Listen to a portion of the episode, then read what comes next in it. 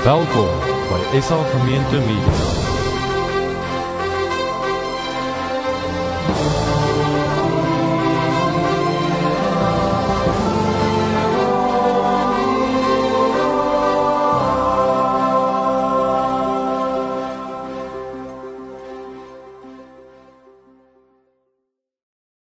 Dit is so lekker om vandag weer hier te wees. Ehm um, ons was so 3 weke met vakansie gewees in Suid-Afrika gewees en dis 'n lekker plek.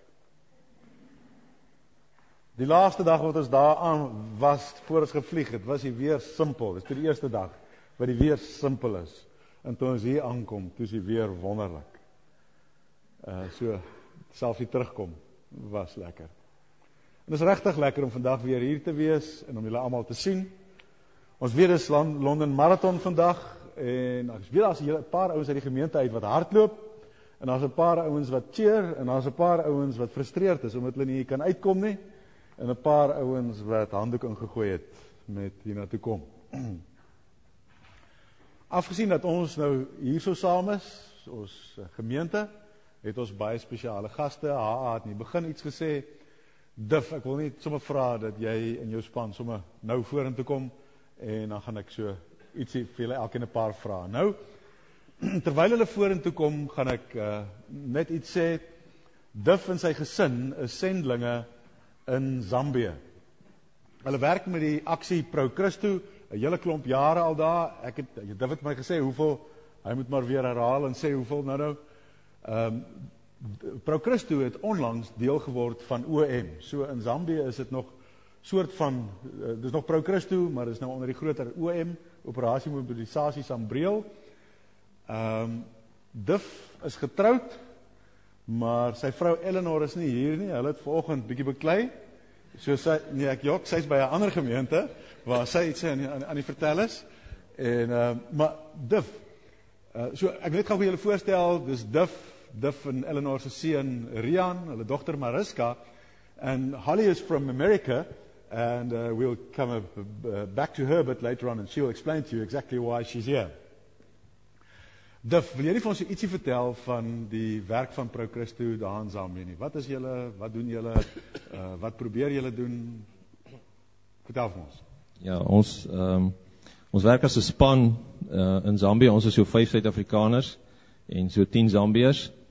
En die hooffunksie wat ons het is by die meer Tanganyika waar ons werk is om kerke te plant in die onbereikte villages om die meer en die enigste manier om hierdie mense kan bereik is met 'n boot. So ons het 'n boot ministry so ons is dan eintlik ook deel val goed in by OM met die Logos Hope en en die, die bote wat die missie ships wat hulle het. En dan wat ons ook doen is ehm um, wat ons glo is as jy Afrika wil bereik, dan moet jy Afrikaners gebruik. Net soos as jy die Chinese wil bereik, moet jy Chinese gebruik. En so ons glo dat ons werk ons werk met ons um, ons giftings want elkeen van ons het verskillende gawes wat die Here ons gegee het. So in die liggaam funksioneer elke ou met sy gawes. Die ouens is van die sendelinge bly fisies in die village. Hulle werk saam met die mense en ons ondersteun hulle van ons kant af. OK. So ek dink dit is so in kort. Net gou iets opklaar. As jy nou sê mm. as jy in Afrika is met die Afrikaners gebruik, ja. dan dink ou ou met die opgeklapte vilthoed. Nee, nee, nie boere Afrikaners nie, nie wit ouens nie. As swart, as jy na die swartes moet gaan, as ek net gou ietsie kan sê is soos as as ek as wit man kan vir vir die swart ouens dieselfde ding 20 keer sê. Maar as ons swart sendeling en hulle glo jou nie, hulle aanvaar dit nie. Maar as ons swart sendeling gaan en hy gaan sê daai selfde ding een keer, dan glo hulle dit. Right. Net om dit van hom afkom en nie meer van my afkom nie, want hulle kan met hom identifiseer en nie met my nie. Ja. So dis hoekom ons sê ons werk in die gawes, ons het verskillende gawes. Ja. So jy so, doen nie regtig die werk nie, jy rus en Ja, ek drink tee soos daai een nou sê. Kom kyk vir my dan drink ons tee. Het jy hulp nodig? Baie hulp. Rian, ek is seker meeste ouens kyk nou jou na na jou en Mariska as jy nou hier staan en dan dink hulle die arme twee jong mense. Hulle ouers sleep hulle saam teen hulle wil hier in Afrika se willerdele in en arme goed, hulle het seker opstandig gewees in deur allerlei fases, maar as hulle so kyk dan lyk dit asof hulle ernstiger berusting gevind het. Is dit min of meer die prentjie? Ja, ons het maar is hy aan. OK. Ons het maar Ja, ons het saam besluit as 'n gesin dat ons altyd saam gaan waarever ons heen gaan. En met my pa ons sal nooit in 'n in 'n boarding school sit of nou by die familie bly in Suid-Afrika nie, want ons is aan my pappa gegee. So hy moet ons groot maak. right. Maar maar is daar iets van is iets van sending, 'n wil vir sending, 'n passie vir sending al by by jou? Toe ek so 6 jaar oud was en ons nog in Suid-Afrika gebly het, het my graad 0 onderwyseres vir my vir ons 'n storie gelees van David Livingstone. En toe ek daai dag terugkom by huis toe sê ek vir my pa wanneer ek groot is wil ek ook 'n uh, missionary dokter wees soos David Livingstone in Afrika. En toe 'n paar jaar later is my pa geroep na die sendingveld toe, toe gaan ons Zambië toe. En ons het daar gebly, skool gegaan in 'n klein skool op die basis en ons was ook Tanganyika toe. Toe in 2006 en toe ons daar by Tanganyika was, toe het ons 'n bietjie research gedoen op die lake en toe ehm um, kom ons agter dat David Livingstone was daar so op sy laaste missionary journey en hy het 'n uh, uh, plea ingestuur na die London Mission Society om 'n boot op die meer te sit. En dit was en ons het ook die een kerk daarso, die soos 'n monument nou wat hierdie mense wat soontoe gegaan het, het dit gebou daarso. So. So jou begeerte, jou gebed het eintlik jou wat jonger waar geword. Ja, as wat jy gedink het dit gaan, hè. Ja. So die Here se timing is soms so 'n bietjie anders as ons en nou is jy letterlik daar waar Livingstone was. Ja. So. Mariska, vertel vir ons van jou lewe. Wat maak jy? Waarmee hou jy jouself besig? Hoe is dit om 'n uh, Christen boerenooi in Zambië te wees? Um, wel, soos my boetie gesê het, toe ek ek was 6 en my boetie was 10 toe het um God ons na die send, na die missionveld toe geroep en um ek het ons het skool gegaan soos my broer gesê het en ons doen nou homeschooling en Holly is my juffrou vir die jaar. Ons het omtrent vir 2 jaar vir haar gebid. En ek do- ek is ook betrokke by Mission um, Children Ministry wat ons doen. Ons gaan omtrent 3 keer 'n week gaan ons in die villages in en ons speel met die kinders en vertel hulle Bybelstories. En ons wys net vir hulle liefde want hulle hulle ouers gee nie vir hulle liefde nie. Hulle weet nie wat dit is nie. So dit help hulle ook. En um Baie dankie Mariska. Holly, how did a young American girl end up with a South African family in Zambia? Just tell us the story. Okay. Um, I grew up in America, in Kentucky, home of Kentucky Fried Chicken. and I had always been interested in missions and also wanted in some way to be involved in um, serving orphans or working with an orphanage. So this past summer, I was looking for an opportunity to spend the year of 2009 overseas in missions in some way, and God led me to a website called missionnannies.org. And on that website, uh, the Duplessis family had posted that they were looking for a teacher to come and live in Zambia and be part of their ministry and uh, to homeschool Mariska. And I grew up being homeschooled, so it was a perfect match for me. So I left my job and moved to Zambia in early December this past year. And I found there not only that it was the right opportunity for me to come and teach Mariska, but they are running an orphanage as part of their ministry there in Zambia. And so what we're able to do is actually have an orphan day school in our home, and you've seen a couple of pictures of that, the long white building that were shown there. And the orphans in the African culture are the outcasts of society. And the culture is such that you don't invest in the young children because statistically half of them will die by the time they reach age 15. So what we're trying to do with our orphan day school is invest both physically and spiritually in the lives of young children. So right now we have two classes of about 40 children, ages 5, 6, and 7. So a grade not class and a grade 1 class. And they come every day and we feed them and we clothe them and we're teaching them a bit of English. And the main thing is we're teaching them about the love of Christ, which is something completely different from what they normally experience in their everyday lives, which are so difficult. And it's been amazing to see, even just this year, the change in these children as they're receiving love and discipline. And uh, it's been exciting for me to get to be part of that. Our vision is that as the children grow, we'll be able to add another grade to the school each year. So we have a building project where we need to build more space for classrooms another classroom each year, and also resources for training more Zambians who can be teachers for the, these children. So that's some of what I'm getting to do there. Well, Holly, quite a number of the people sitting here are teachers uh, that came here to, into teaching positions here in the UK. And one of the problems that they have in certain areas of the city is that they're not really teaching but doing uh, crowd control. So I know they want some advice. what do you do when Mariska's unruly? One thing that I've observed the Zambians doing is they actually send the little children out in the yard to pick their own switch. And then we see the little kid walking along with this stick and we know he's about to go get. So maybe I should do that.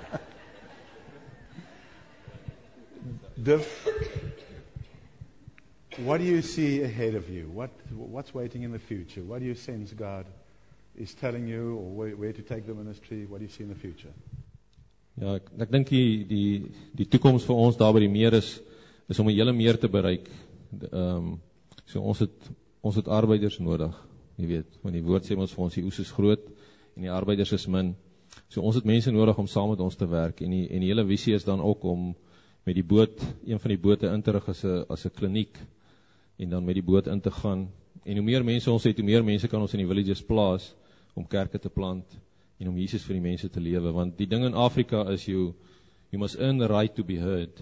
Jy weet mense moet mense luister nie wat jy sê nie, hulle kyk wat jy doen. Jy weet en dit vat jou eers 3 jaar of 5 jaar voordat die ouens sien maar wie jy is en wat se lewenswyse jy het. So die visie is maar net om kerke te plant om meer om meer mense in te kry, om die offenskool op te bou, om hierdie kinders toe te rus want die kinders gaan 'n groot impak in die gemeenskap maak. So die kinders is dis daai hele nuwe generasie wat kan uitgaan en dan die mediese boot op die op die meer. Ek dink dis die dis die toekoms. En die groot ding is maar net om gehoorsaam te wees aan wat die Here wil hê ons moet doen. Want as ons sy wil doen, dan werk dit uit. As ons ons eie goed doen, dan dan gaan dit in gronde. Dit net niks. Baie dankie. Die Here sê ons moet bid dat hy sal arbeiders stuur. Wie van julle sien kans om gereeld te bid dat die Here arbeiders sal stuur om te gaan help in Zambië? As jy kans sien, maak 'n kommitment nou. Jy kan met 'n hand opsteek wys of jy kan net hier binnekant vir die Here sê, maar ek gaan gereeld bid dat die Here arbeiders stuur. Wat vir jou baie sal help om beter te bid is van 1 tot 21 Augustus as ek die datum reg het, gaan daar weer 'n groepie van ons gemeente by Duffele kuier om op klein maniertjies te help en eintlik maar te sien wat hulle doen, te bietjie te ondersteun, maar 'n beter idee ook te kry oor waarvoor bid ek as ek bid dat die Here arbeiders sal stuur. Dis Augustus maand. Mag verkeerd wees oor die datums. Ek het dit 1 tot 21. Ja, dis reg. So, miskien wil jy regtig tot 'n vlak van effektiewe gebed gaan. Daar's die tree. Nou is daar 'n korter termyn tussenin stappie. Direk na die diens tot min of meer 1 uur gaan Dif met 'n groepie praat wat uh iets meer wil weet. As jy ooit oorweeg om in die volgende paar jaar op enige korttermyn uitreik gaan, dan wil ek aanbeveel dat hy daar is, want hy gaan iets praat oor foute wat ouens maak wanneer hy in 'n ander kultuur werk. En wat om te vermy, hy gaan vir ou tips gee. Wat uh ek het die vrae, maar hy het die antwoorde. en as hier van julle is wat op hierdie stadium in 'n vreemde kultuur is, in 'n ander kultuur is jou eie. En dit vir jou belangrik is om daar nie foute te is as ek ouens. en vir die Here iets wil beteken daar is in in besef ou kan foute maak. Dan gaan David spesifiek so doen dat hy iets daarvoor ook gaan help om iets van daai ding prakties hierso terwyl jy in Londen is ehm um, van toepassing te maak. So eintlik, as jy vir die Here iets wil beteken, uh dan kan ek nie sien dat nee, ek gaan nie jok. Hoe sê dat jy uitloop sonder om aan te gaan nie. Ek wil net sien hoeveel ouens gaan na die tyd by die sessie wees, want die ouens wil net weet hoeveel plekke om in te ry. Gou hand op as jy die ding gaan bywoon direk na die diens. Jy gryp jou koffie, drink 'n paar koffie, kwartier na die diens eindig, val jy in by Duffel. Hou gou die hande op. Mooi, hulle die ouens wil net tel. So hou maar so rukkie op.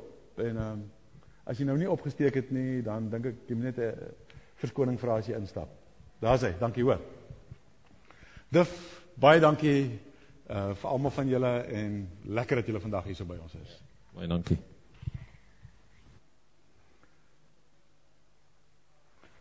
Reg. Ek het die week na die verkiesing het ek um, my eie hart ondersoek en ek het 'n vreugde beleef dat die Here 'n vreugde beleef dat die Here met my praat. Net 'n ongelooflike stuk seën beleef toe ek hieroor bid. En herinner in sekere gedeeltes in die woord waartoe ek teruggegaan het. In sommige van die gedeeltes in die woord toe ek dit lees, is dit vir my 'n nuwe vars bries hoewel ek die teks eintlik ken, maar net die Here vars praat. Daar's ander van hulle wat ek lees en hulle krap my om. Ehm um, van hulle wat ek wat vir my 'n effense verleentheid is dat ek wens dit staan nie in die Bybel nie. Want dis nie vir my gemaklik op hierdie stadium om daai gedeeltes te lees nie. As daar van julle is wat ehm uh, kan vir jou sê, gaan lees 'n bietjie Romeine 12. Ehm um, ek het ek het nie heeltemal net vreugde in my hart gehad toe ek Romeine 12 lees nie. Maar daar's ander gedeeltes wat vir my ongelooflike vrede gegee het en vreugde toe ek dit gelees het. En ek wil ietsie daaroor vandag met julle deel. Ek gaan net twee gedeeltes vandag lees. Dis sommer net so twee bladsytjies uitmekaar uit uit uh, 1 Timoteus 2 en uit 1 Tessalonisense 5. 1 Timoteus 2 Ek dring daarop aan dat daar in die eerste plek met smeking, voorbidding en danksegging gebid moet word vir alle mense. Vir die wat regeer en vir almal wat gesag uitoefen.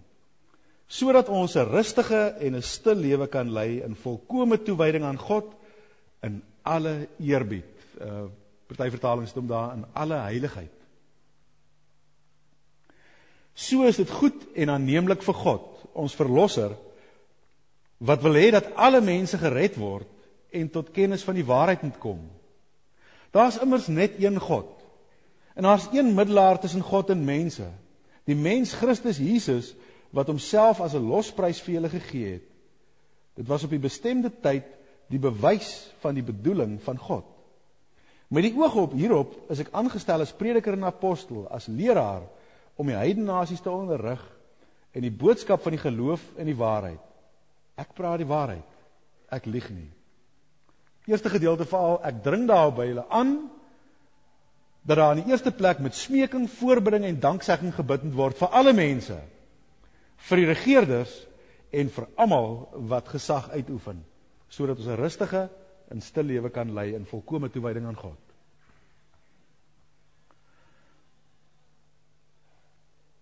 God het deur sy woord en daar's geen manier wat ek daarmee kan stry nie vir my die week die opdrag gegee om 'n ding te doen wat ek by verre nie gereeld genoeg doen nie. Om te bid vir Jacob Zuma. Om te bid vir die ANC. Om te bid vir die parlement van Suid-Afrika. Om te bid vir Gordon Brown. Om te bid vir Alistair Darling. En hoe sê hy? om te bid met smeking en met danksegging. Met smeking en met danksegging vir Gordon Brown, vir Alistair Darling, vir die Britse kabinet, vir die Labour Party, vir die ANC, meneer Jacob Zuma en sy kabinet. Met smeking en met danksegging te bid.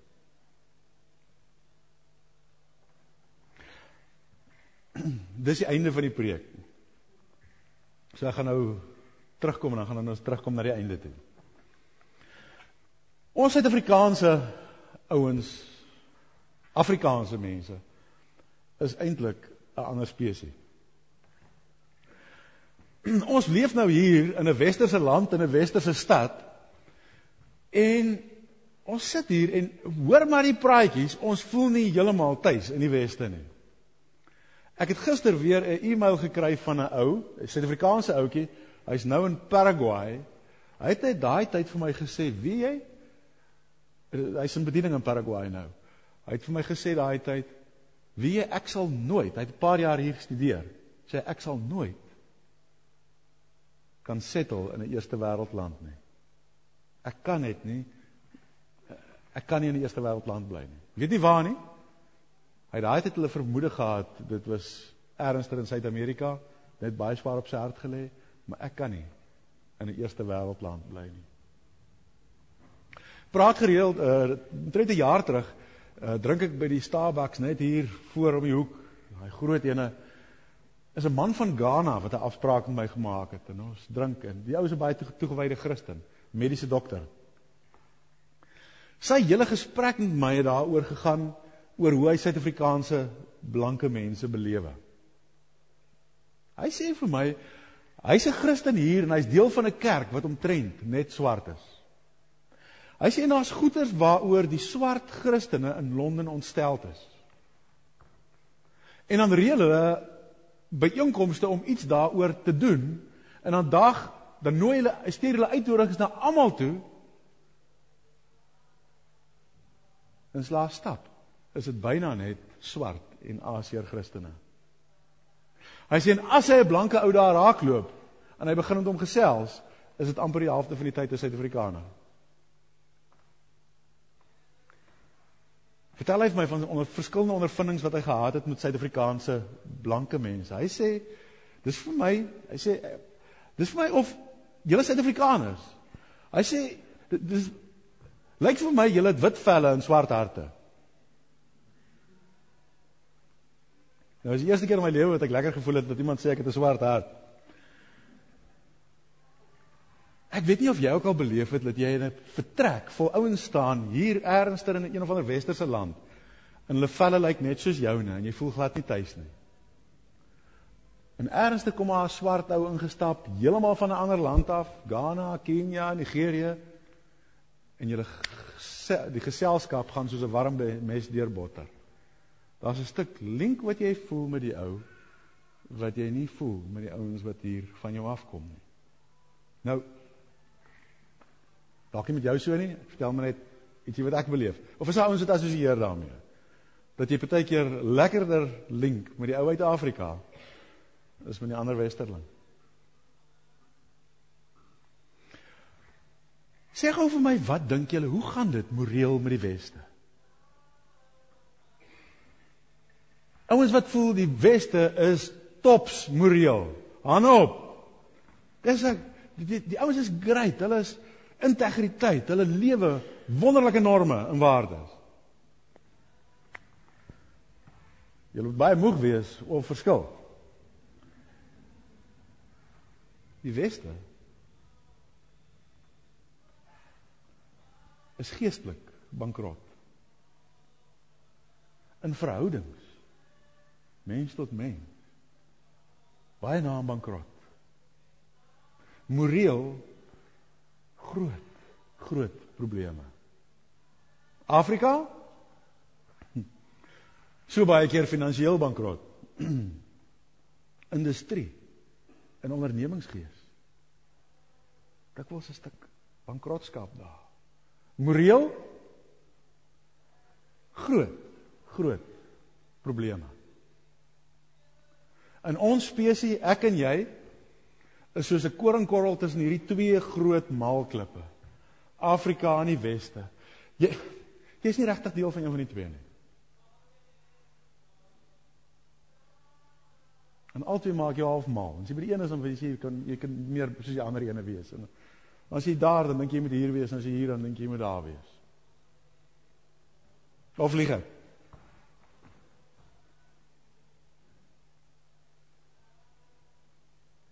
Ek glo God het 'n plan met my en met jou. Eintlik sê hy alle Christene moet eenkant staan. 'n Christen behoort nie deel te wees van hierdie maalklippe van die wêreld, van hierdie groot kultuur. Ja, ons is in die wêreld, maar nie van die wêreld nie. Hy roep ons om onsself te gee. Jesus het homself gegee en is 'n simbool daarvan die nagmaal. My liggaam gee ek vir julle.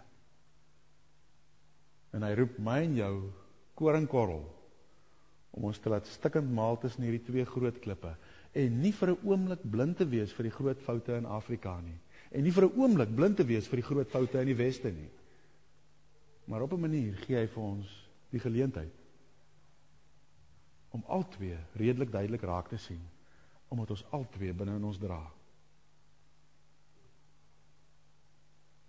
En hy roep ons.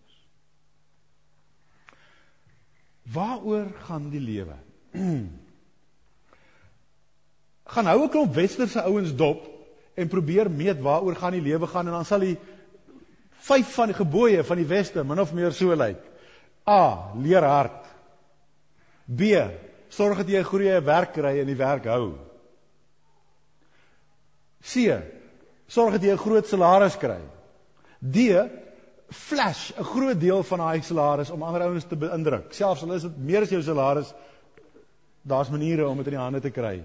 Ehm um, as jy nie het nie, ehm um, hou maar die advertensies dop. Maar daar's moontlik hier om meer te flash as wat jy inkry. En jy belê groot dele op maniere wat later vir jou nog meer gaan gee sodat jy nog meer kan flash. Sorg vir jouself finansiëel, materieel en flash dit. Beïndruk aan ouens daarmee.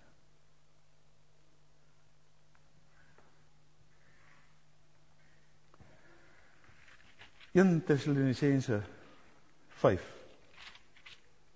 het my geroer.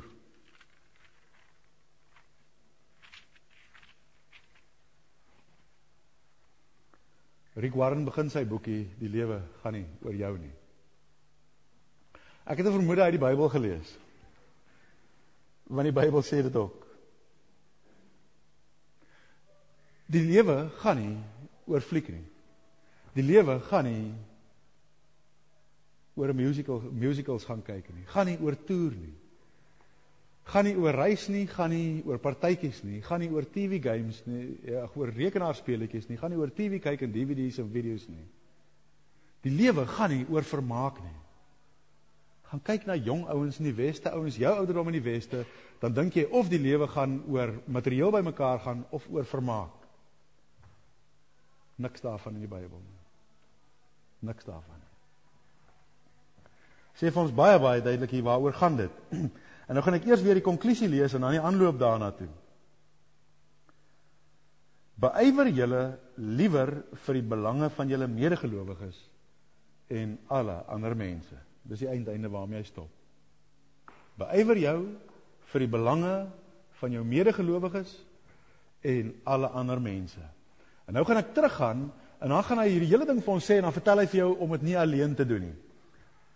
Ons druk by julle op die hart broers. Wys die leegleers onder julle tereg.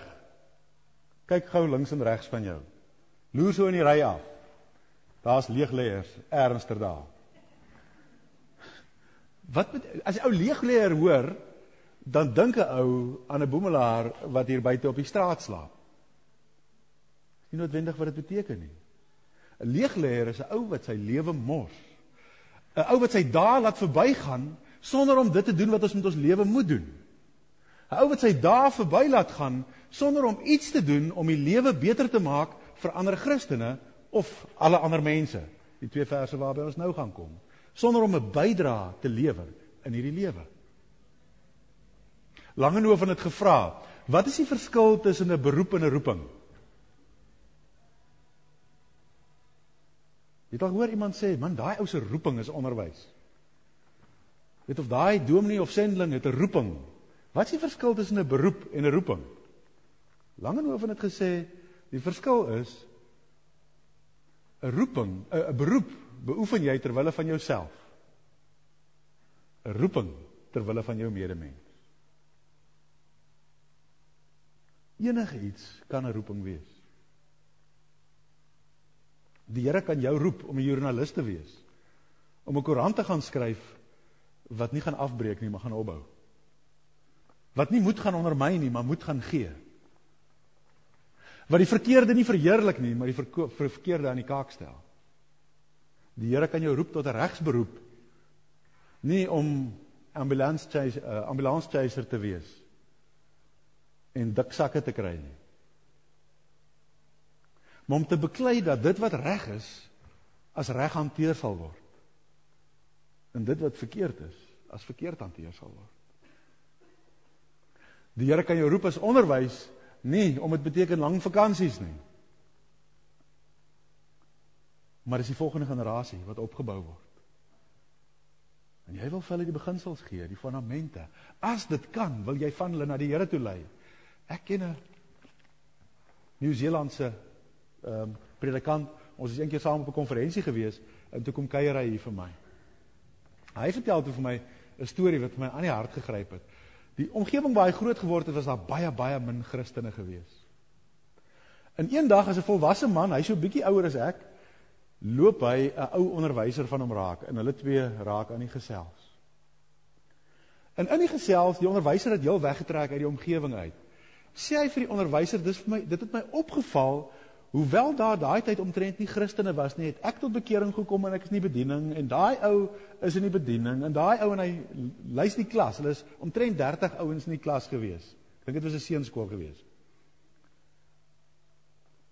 En ek dink hy het uitgekom dat heel oor die 20 van hulle is of in die bediening of geestelike leiers, sterk geestelike leiers in hulle gemeente. Nie net Christene geword en lidmate nie, maar regtig verskilmakers. En hy onderwyser begin huil. Hy sê hy het dit nooit geweet nie. Hy sê hy het spesifiek die jaar toe hulle by hom was, het hy elke liewe dag vir elkeen van hulle by die naam gebid dat die Here hulle sal red en dat die Here hulle sal gebruik om verskilmakers in hierdie wêreld te wees.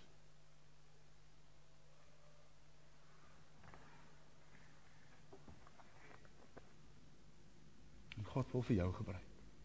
Waar jy ook al is. God het ouens nodig in die politiek. Daar's van julle wat dalk met politiek toe moet gaan. Om te sorg dat daar mense is wat opstaan vir wat reg is. En dinge wat verkeerd is, gestop sal word elke pad en elke daar's vir jou 'n moontlikheid, 'n roeping, 'n plek waar jy 'n verskil moet maak vir God. Luister gou weer. Kyk weer so links en regs daar, daar's leegleiers wat daar is. Ouens wat nie doen wat die Here hulle geroep het om te doen nie. Ouens wat DVD na DVD na DVD lê en kyk. Nou dit mag deel van die ou se voorbereiding wees, nê, nee, dat hy moet sien. So moet jy nie daar veroordeel nie. Dis dalk sy roeping vir ek weet of nie, maar in elk geval. Maar daar's ouens hier tussen ons wat nie besig is om te doen dit wat die Here leeg lê, leeg lê. Was skatryk wees. Maar skatryk leeg lê. Nou sê die Here vir jou die opdrag oor hierdie leegleiers hier tussen hier rondom jou. Ons druk dit aan julle op die hart broers, wys die leegleiers onder julle tereg.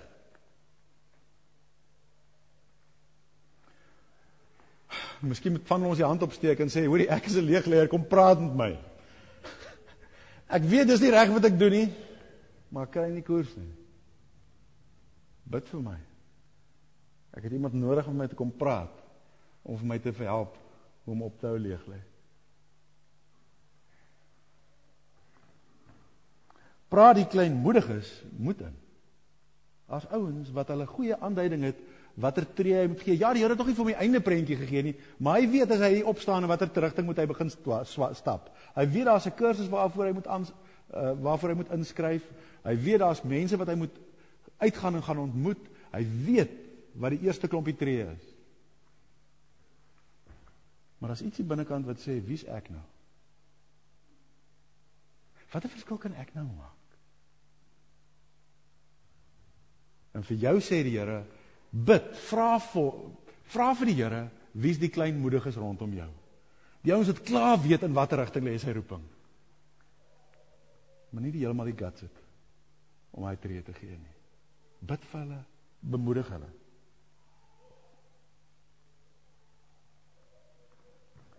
Help die swakkes. Wees met almal geduldig. Sorg dat niemand 'n ander mens kwaad vir kwaad vergeld nie. Wraak is verby. En as jy kwaad was vir Zuma of vir Helen Zille of vir Patricia de Lille of vir enige van die Britse politici, raak ontslae daarmee. Kry dit agter die rug. God het hulle gemaak. In Romeine 12 sê God het hulle daar gesit. Daar was geen plek vir opstandigheid nie. Geen plek vir ons kwaad nie. Geen plek vir ons geïrriteerd wees nie. Geen plek om saam te skreeu en klippe te gooi en modder te gooi nie. Geen plek om af te breek nie. Sy woord se opdrag is ons moet nie ons moet respekteer. En die leiers waarvan hy in die Nuwe Testament se tyd gepraat het, is nie leiers wat goed was vir die Christene nie. Nero het hulle aan pale vasgemaak, hulle met teer laat gooi en hulle in die brand gesteek om vir hom lig te wees in die nag. En dis vir leiers soos hy wat die Bybelskrywer sê, bid vir hulle. Bid vir hulle. Respekteer hulle. Dit wat hulle doen is miskien nie reg nie. Maar die hele ding van gesag kom van God af en hulle is nou die persoon in gesag. Bid vir hulle. Nou hoe bid hy vir hulle? iemand laat iemand vertel my die storie van 'n ou wat 'n wat 'n kolonel was in die weermag. Hy sê elke keer as 'n troep hom salieer, dan sê hierdie kolonel selfde vir jou as hy hom terug salieer. Salieer ou man, sê selfde vir jou. Toe vra iemand vir op 'n dag vir hom, "Hoekom sal jy? Hoekom sê jy elke keer as iemand jou salieer? Hoekom sê jy vir hom selfde vir jou?" Hy sê, "Man, ek weet wat ek in my kop gesê het vir die vir die offisiere elke keer as ek hulle salieer het."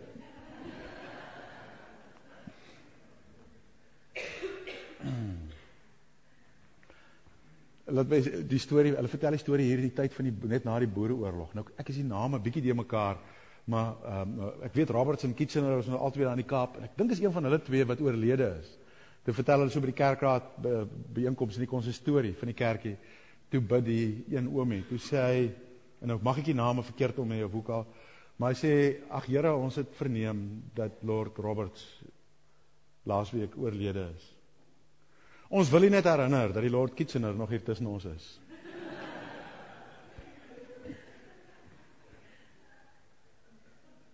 Dis nie die soort gebeure wat ek dink die Here vir ons hierdie opdrag gee om te bid vir die leiers nie.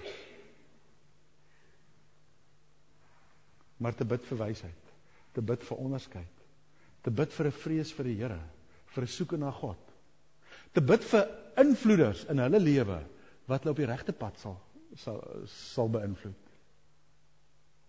Te bid vir myself dat God my sal help om my gesindheid te hê soos wat hy wil hê ons gesindheid moet wees. Hierdie wêreld is God se wêreld. En daar so min arbeiders. So min verskilmakers. En ek en jy. Ernstig tussen die groot maalklippe van Weste in Afrika. Dink ek God roep op 'n baie spesifieke manier vir elkeen van ons om verskilmakers te wees. Hier in die Weste gaan man daai tyd difsleep 'n bietjie twart tips gee. Terug in Afrika difsleep vir jou tips gee. Maar gaan op die knieë en vra vir God. Wie die een groot ding wat die Here op my hart gelê het is ek bid te min. Nie net te min in tyds geleef nie, maar bid behoort soos asemhaal te wees. 'n Uitstort van my hart oor goed wat in elk geval baie keer in my hart maal en wat my sommer net suur maak. Maar 'n uitstort van my hart voor God. En nou Ek weet nie of jy ook nou as jy so praat, wat jy regtig die, die voorneme om bietjie om meer te bid nie. Maar jy het ook al van tevore baie keer die voorneme gehad en nou nog nie iets daarmee gemaak nie. So daar's 'n baie konkrete ding wat ek weet wat ek moet doen en ek wil uit jou uitdaag om dieselfde te doen. En dit mag dalk vir jou effens ongemaklik wees, maar ek dink nie dis 'n sleg idee nie. Ek wil vir jou uitdaag om op die internet te gaan en 'n mooi foto van meneer Jacob Zuma te kry. en die foto in 'n goeie raam te laat sit en op te hang teen jou muur sodat jy sal onthou om te bid vir hom. As dit vir jou nie prakties werk nie om 'n mooi foto van meneer Zuma as 'n screensaver op jou rekenaar te laat sit. En as jy hom sien, onthou om vir hom te bid. as dit nie vir jou te werk nie, vir jou 'n deurskynende hierdie ouma sleutelhouertjies te kry en 'n fotootjie van meneer Zuma in jou kar se sleutelhouer te sit. En elke keer as jy daai sleutelhouertjie te sien, onthou om vir hom te bid. As jy verkies, kan jy 'n foto van meneer Zuma in die deurskynende vakkie in jou beursie dra. En as jy oopmaak en jy sien hom, dat ek sal bid vir hom. Ek bedoel dit nie as 'n grap nie. Ek weet ek moet dit doen. Want miskien sal ek dan regtig onthou om te bid. Ek wil vir jou vra om dit te doen en nou om dit bietjie te help om dit te doen, is probeer twee ouens wat nie vandag hier is nie oortuig om dit te doen. So laat hulle vir hom sal bid. Want jy moet nou vir hulle oortuig, dan moet jy dit self self jy vir hom kan wys in jou beursie of jou sleutelhouer of op jou muur. God se opdrag. Bid vir alle mense. Baie spesifiek. Die wat in regering is.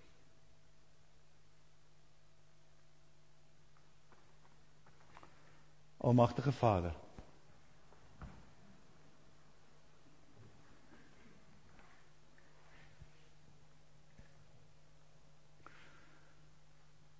Dankie vir soveel voorregte. U sê vir ons ons moet bid vir 'n rustige en 'n stil lewe sodat baie mense u kan leer ken.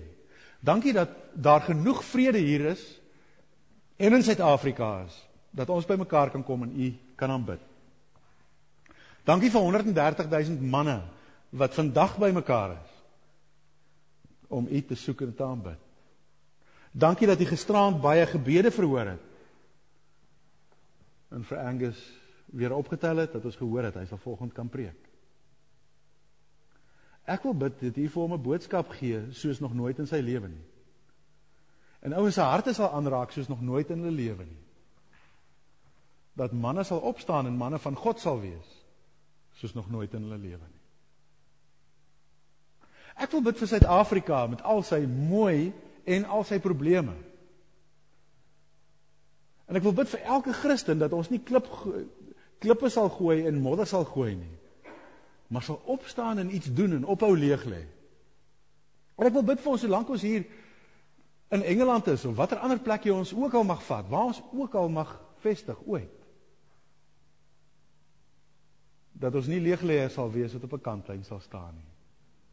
Maar die geleentheid sal soek om 'n positiewe verskil te maak vir u koninkryk. Vir u kinders. Vir alle ander mense.